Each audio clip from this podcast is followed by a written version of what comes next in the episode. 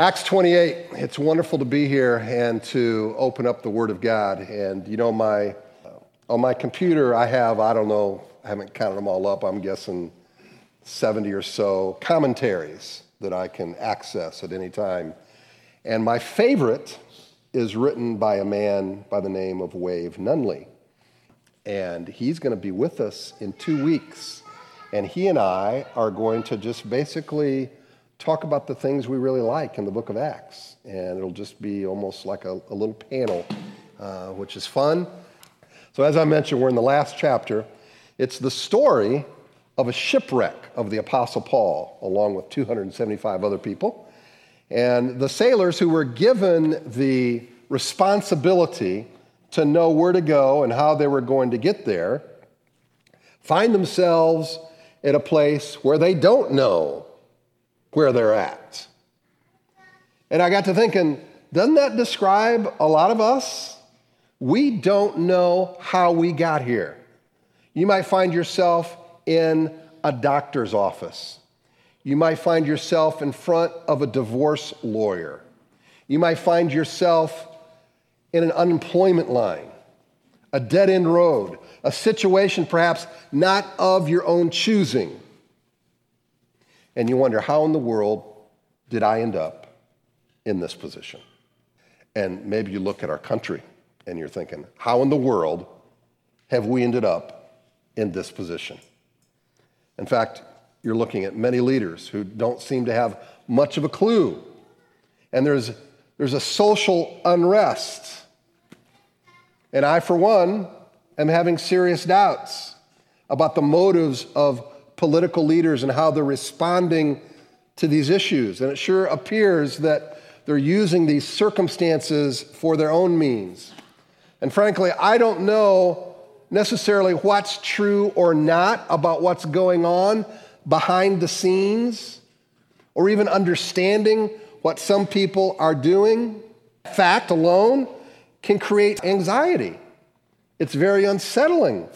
And people I talk to they're anxious about these times. I mean, it's a world that seems topsy turvy, does it not? I mean, what was once optional seems now people are holding on to it like a bulldog. It's non negotiable.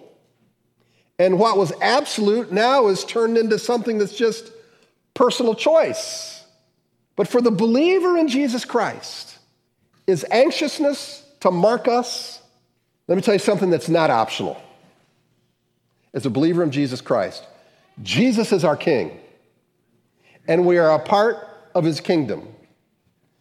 And our goal, our allegiance, is to worship him, to bow to him, to give him our fullest devotion. We are all on that mission as believers in Jesus Christ. And because he reigns, our vision is not altered and we can have confidence instead of anxiety. Yes, even in the middle of COVID. Yes, even in this political stream that we're in now. You know, God has given us a general outline about how, how all of this is going to end up.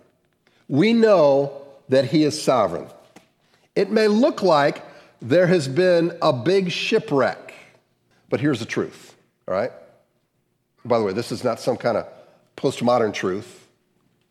I'm not giving you some lame conspiratorial take. I'm not giving you a political slant or my opinion. This is truth from the Word of God, and this is what it says. This is what you need to hang on to. Whatever the Lord pleases, He does in heaven and on earth, in the seas and all deeps. All the inhabitants of the earth are counted as nothing, and he does according to his will among the host of heaven and among the inhabitants of the earth. And none can stay his hand or say to him, What have you done? The Lord has established his throne in the heavens, and his kingdom rules over all. Remember the former things of old, for I am God, and there is no other.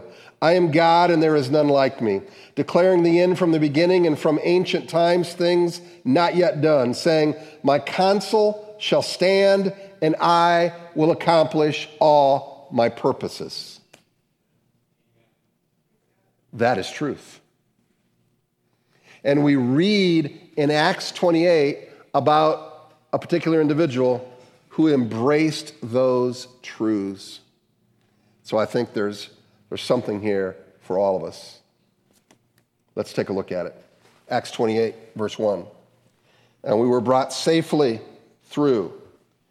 When we then learned that the island was called Malta. The native people showed us unusual kindness, for they kindled a fire and welcomed us all, because it had begun to rain and was cold. When Paul had gathered a bundle of sticks and put them on the fire, a viper came out because of the heat and fastened on his hand. When the native people saw the creature hanging from his hand, they said to one another, No doubt this man's a murderer. Though he has escaped from the sea, justice has not allowed him to live. He, however, shook off the creature into the fire and suffered no harm. They were waiting for him to swell up or suddenly fall down dead.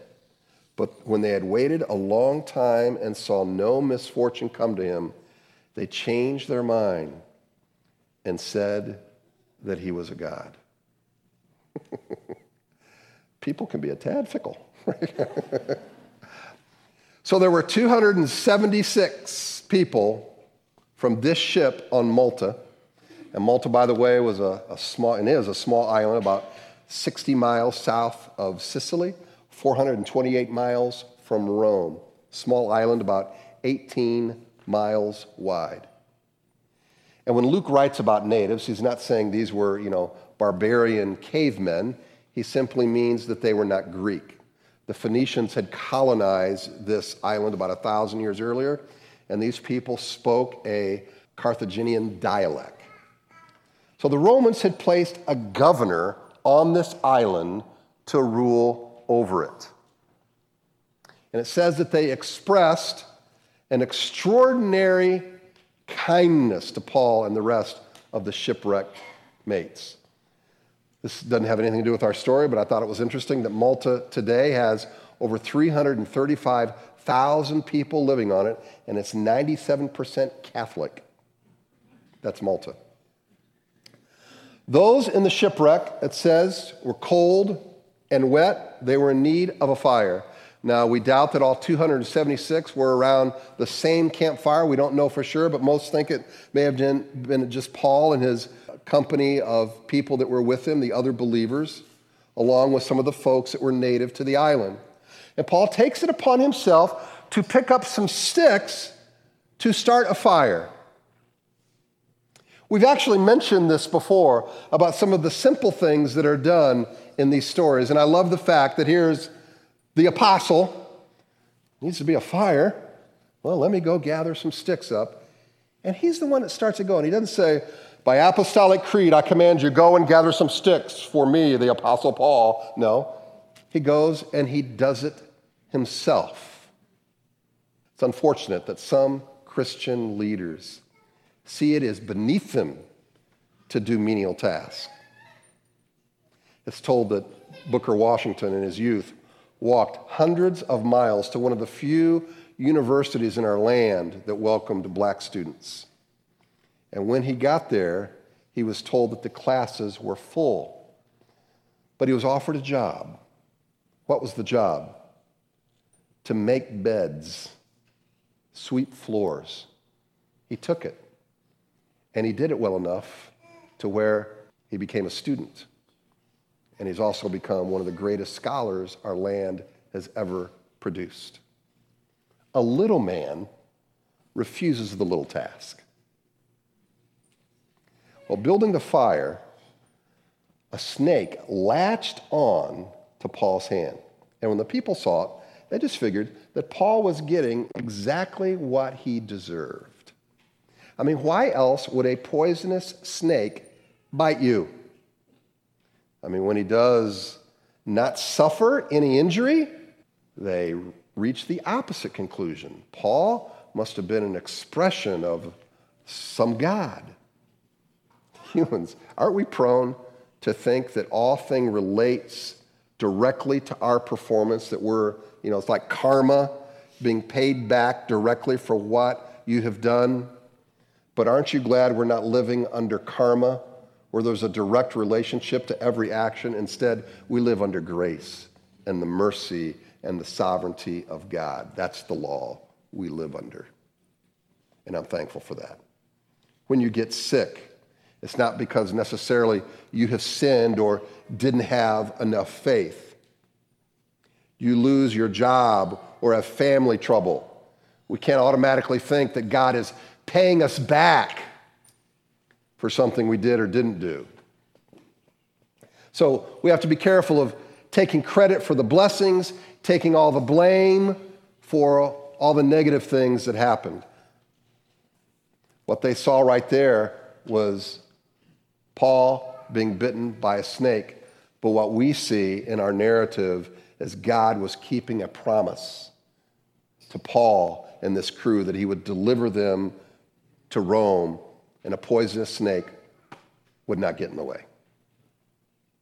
Verse 7 Now, in the neighborhood of that place were lands belonging to the chief man of the island, named Publius, who received us and entertained us hospitably for three days.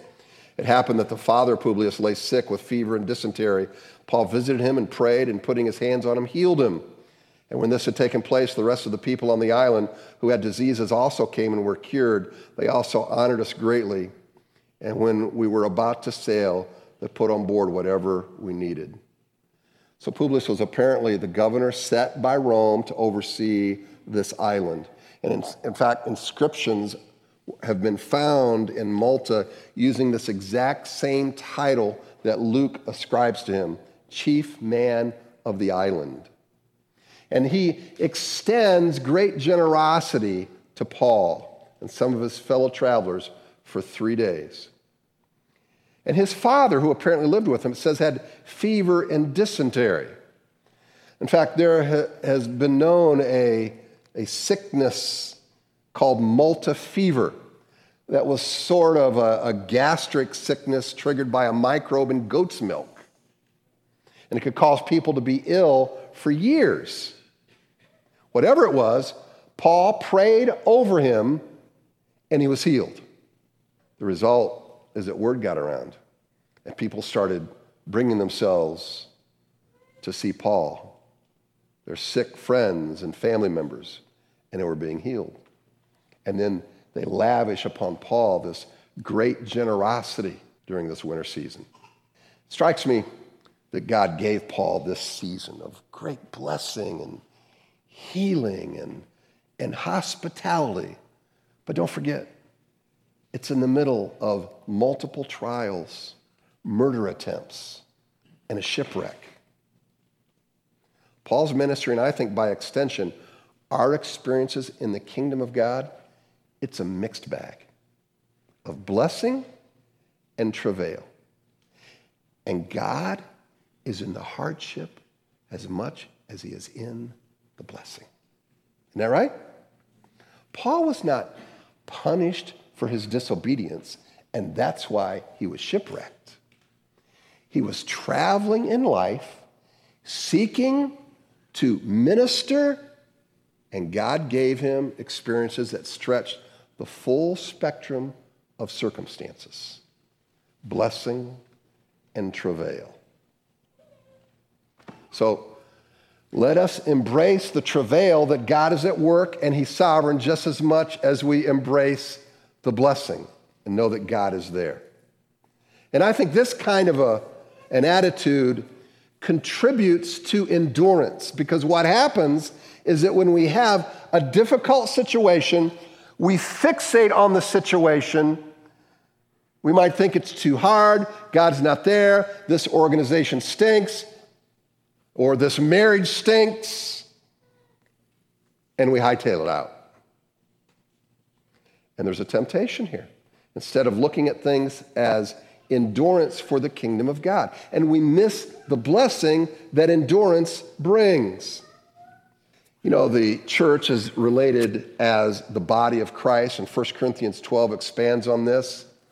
And, and God gives us multiple strands of tissue and sinew and body parts that all connect together in this thing that we call the church. And when one part aches, it, it affects the body, but it does not define the whole body.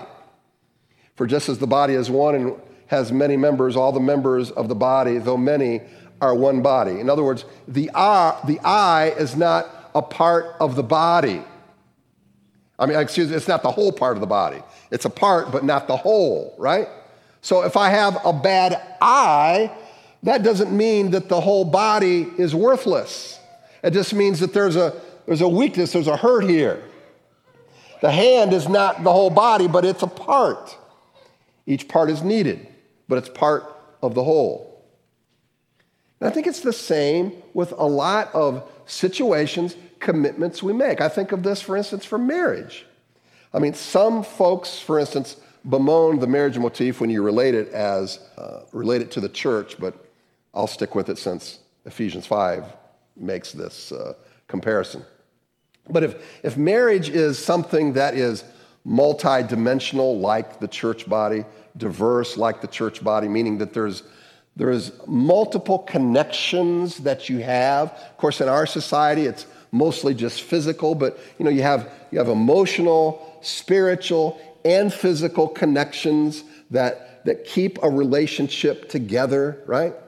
And if the relationship is weak in one area, it certainly impacts all the area, but it doesn't define the entire marriage. But what happens is that we can fixate on the one thing and we think, ah, oh, never mind. I'm done. Right? And we forget what God has done. We forget that the marriage is not defined by this one thing. We can get myopia concluding that this one area is the entire marriage. And that changing that is going to change everything. It's what, you know, people say, well, if we only have devotions or, you know, you just have a better sexual experience, everything's going to change. It's like, you know, marriage is a little bit more than that. One thing, right? All you got to do is be married one week, and you know it's a lot more complicated and layered, right? But we fall into this trap. Endurance values the whole. And you know what, you know what endurance does added to this? That this season too will pass. i have a season of blessing, and I may have a season of, of hardship, but the seasons will change. And I think it's important for our children to see this, that we're willing to, to work through this thing, to, to have the tough conversations, and that there's something valuable going on here. We recognize that, that God is present. And for our children to see this, then they learn endurance by way of example. It's not a matter of settling for less.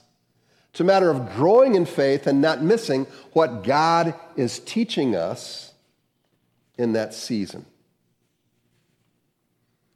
On the other hand, frankly, when I look at hitches in my own marriage, it really was more about my perspective changing than it was about maybe one area that I thought my wife should have changed in, right? And that God was, was teaching me as much as He was her. Not that she isn't responsible, when my heart is humble and in a listening position and learning what God has for me, I see, oh, Lord, that, that's really what you meant to do here. And I learned that my contentment is not so much attached to her doing this or that, whatever it is. It's more about this relationship I have with God, my heart being in the right position, you know, and this is, this is all true for our family, it's true for work, it's true for church. I learn that God can use even the difficulties. I was the last person cut from our high school baseball team when I went out for baseball. This was very disheartening for my Major League Baseball career and the fact that I just wasn't very good. But anyway, the coach asked me to sit on the bench during the whole season because he wanted me to keep score, and he wanted to refer to certain things as I kept different facts about the, uh, about the game, and you know, you figure guys' averages, blah, blah, blah. That didn't excite me at the time. I wanted to play, but I didn't make it. So I said, okay. It was not what I had, had dreamed of. But it's amazing the opportunities that it opened up for the gospel. And the number of conversations I had with my coach as he would take me home every day after practice. Again, contentment is much more about perspective than it is about the circumstances. Let's make sure our children know the difference.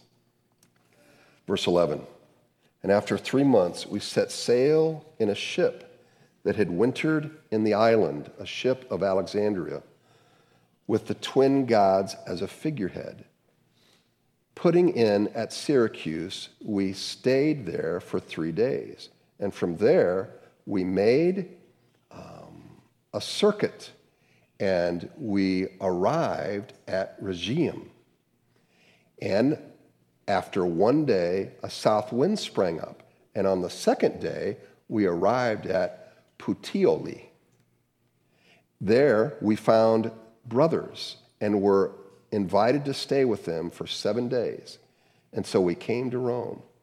And the brothers there, when they heard about us, came as far as the Forum of Appius and three taverns to meet us. On seeing them, Paul thanked God and took courage. And when we came into Rome, Paul was allowed to stay by himself and the soldier who guarded him, with the soldier who guarded him. We get a flavor for kind of the culture here, don't we? And we realize in our culture there are a lot of things that work, you know, against Christianity, and we deal with things that are not consistent with our worldview. It was the same for the Apostle Paul. We read about these twin mythic children from the mythic parents of Zeus and Leda being propped up on this new ship that they were on. We learned earlier of the God of justice in operation with the snake on the beach in Malta. And God has placed us in a culture that has conspiracy theories, materialism, political conflict, competing worldviews. Is it by mistake that we're here? No. We're to be salt and light in the midst of this. Instead of bemoaning the culture, it certainly has its problems, we realize that this is great opportunity that God has us here, right? And I look at our church during the last several months. I mean, when this all hit with COVID, every church was caught a little flat footed. It's like, you know, what do we do now? But I look at what God has done and the, people that have stepped up and uh, into key positions and the ministry that's going out from here. And all I can say is, thank you, Lord, for your work. It's a great thing that He's done, even in the midst of all this that's going on.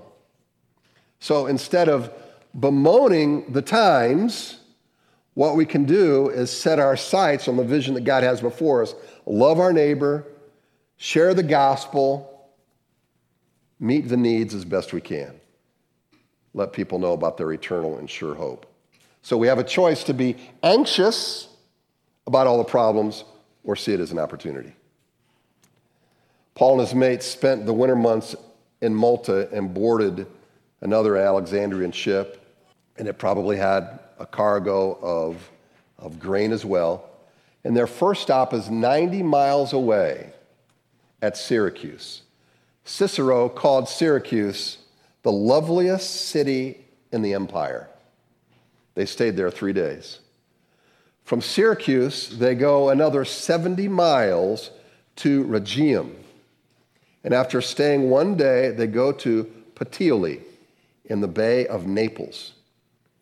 Now, no longer dependent on the ship's schedule, Paul could spend a week with Christians before walking northwest toward Rome. There seems to be an unusual liberty here for Paul, does it not? I mean, he is a prisoner, and yet this is kind of one of those uh, house arrest deals, apparently, where Paul is attached, chained to another Roman guard, and the guard just makes sure that he gets to his destination. On their way to Rome, Paul is met at two different junctures by more believers. At the Forum of Appius, it's a market town about 43 miles from Rome, and then at three taverns, 33 miles from Rome. And likely these different groups represented house churches around Rome, heard Paul was coming, and they wanted to go and greet him. It's a cool scene. I'm so excited that I have this special fellowship and I have this respect for this man that we're going to go and travel to meet him. Great enthusiasm. You have a friend like that? They might travel a long ways to see you, a hundred miles walking. Do you have a friend like that that'll travel 100 miles? How about 40 miles? 10. There are others who won't get off the couch, right? They hold grudges. They don't want to talk. I can bemoan the couch potatoes, or I can be grateful for the handful of those who are willing to sacrifice and be friends. One creates bitterness, the other produces a grateful heart. The main actor in this whole story, I want to suggest to you, is not the Apostle Paul. It's not an island, but it's a sovereign God who is with us in tumultuous times, who can save us from our travails or even a poisonous snake if he chooses to. Or he may have us experience it and experience the full effect of that hardship. But he invites us all to be on mission.